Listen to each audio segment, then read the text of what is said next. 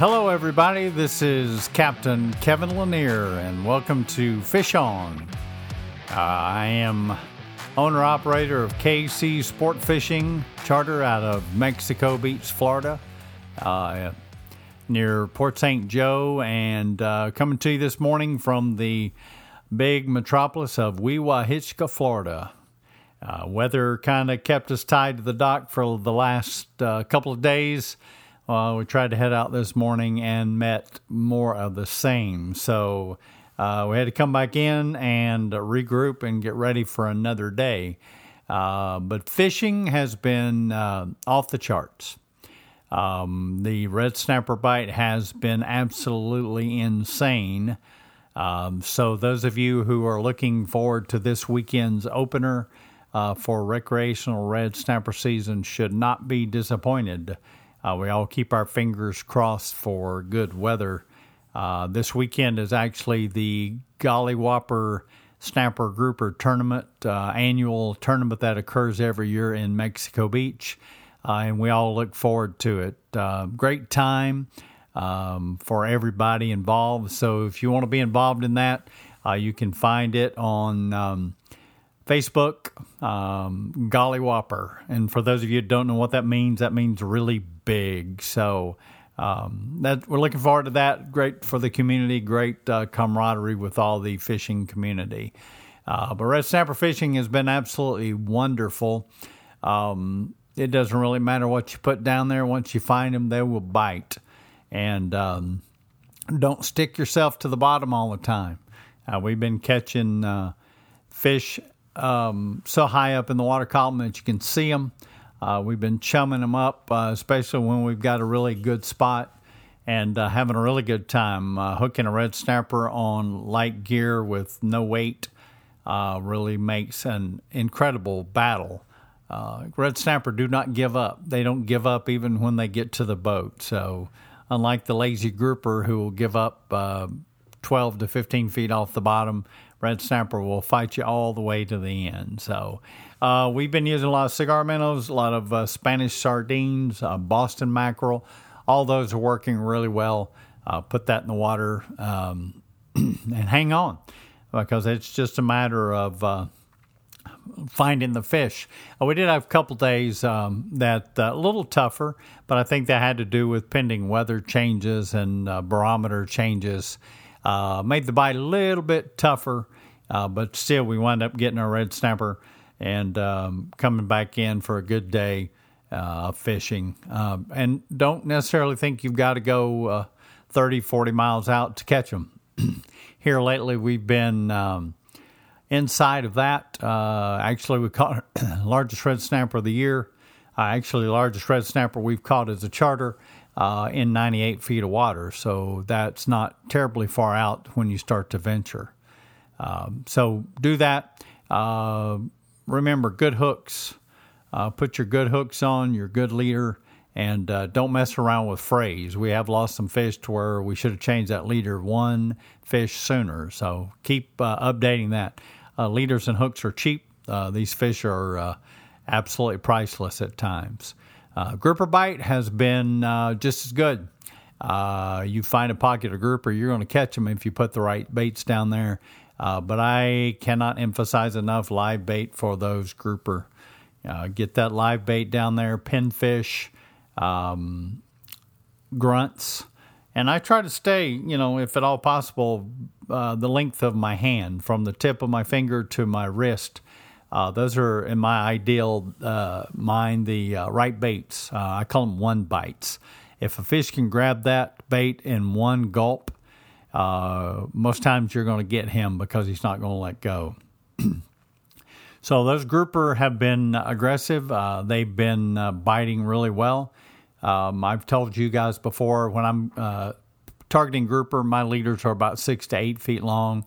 Uh, you can go down a little bit shorter for red snapper, but um, we've also been using some Johnny jigs, slow pitch jigs. Uh, love my guys down there in Pompano Beach. Uh, they've got a great product, and uh, use one of those. Especially you guys are getting older and don't like to fish a high speed jig.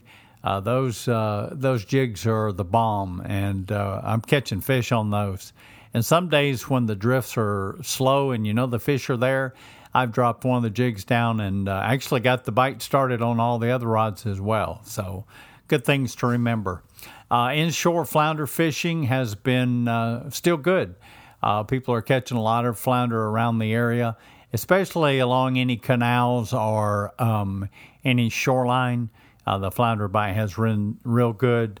Uh, our deckhand Morgan out gigging flounder the other day. Got a real nice batch of flounder and Sydney has uh, she got a 24 incher the other day on our days off, so uh, they're around. Uh, Pompano and things like that have kind of moved on. It's uh, their time of year has come and gone, um, so we'll look forward to them being back in the fall and next spring. But right now, offshore is the place to go. Uh, there are some redfish in the bay here at Port St. Joe. Um, get up there on the flats and uh, throw your spoons, throw your shrimp and get out there and catch them as well. So, a lot of fun things going on around here. I have to tell you a funny story though before we get into our topic for today. Um, this is, goes out to all of you that have grandchildren. Uh, I get to share one of my experiences from this week. Um, have you ever gone to visit your grandchildren and wound up coming home with far more than you bargained for? Well, I got to do that this week, and uh, I did not realize that my body could do those kind of things uh, when we got home. Uh, it was a miserable day and a half. Um, gotta love those little viruses that uh, those little ones carry around at times. But I knew every one of you that have grandkids or kids would uh, appreciate that story. So, needless to say, I'm still in the recovery mode at this time, and hopefully, life will be back to normal here in another day. Wanted to talk a little bit today about uh, rigging that boat we bought. Uh, we've talked about uh, buying a boat and what you're looking for and those kind of things, but I wanted to talk a little bit about uh, what am I going to put on the boat when I have it. Uh, we've also talked over uh, in the past electronics and the different type of electronics are out there, but I think there's a few things that people tend to overlook um, and just kind of let go by the wayside because it's just part of the uh, equipping the boat. But in my opinion, there's a number of things that uh, I think you should do a little bit more than is required of you, uh, and especially when it comes to the safety portion. Um, every boat out there uh, should have an anchor of some sort. And the things I talk about are mainly focused on offshore fishing. But uh, you guys that head offshore, uh, you need a good anchor. Uh, one of the things that you need that for is if you get in trouble uh, and you need to stop the drift, things like that, you have an anchor that you can throw out and uh, it will keep you steady. Um, but you know, there's a couple types of anchors out there. There's the Danforth anchor, which has the flukes that move. And then there's a Delta anchor that's more of a plow anchor. Uh, that Delta anchor is designed more for sandy bottoms. And that uh, Danforth anchor is designed a little more for structure bottoms or reefs or that area like that. Uh, the Danforth will work either way. I think the Delta is strictly a um, a sand type anchor. But uh, one rule of thumb I use, and I've read this a number of different places, is you're wanting a three to one uh, anchor rope length. So if you're going to anchor in 100 feet of water, you need to put out 300 feet of rope. Uh, make sure the rope you're using is of the right diameter and strength for the size of your boat. And another good rule of thumb is uh, chain with that anchor. Uh, I use the length of my boat as a measure for the chain. So if I've got a 32 foot boat, I've got 32 feet of chain before we even start uh, into that anchor rope. And the important part of that is is that uh, anchor chain will keep uh, the pull on that anchor from the direction it should be, which is straight along the bottom.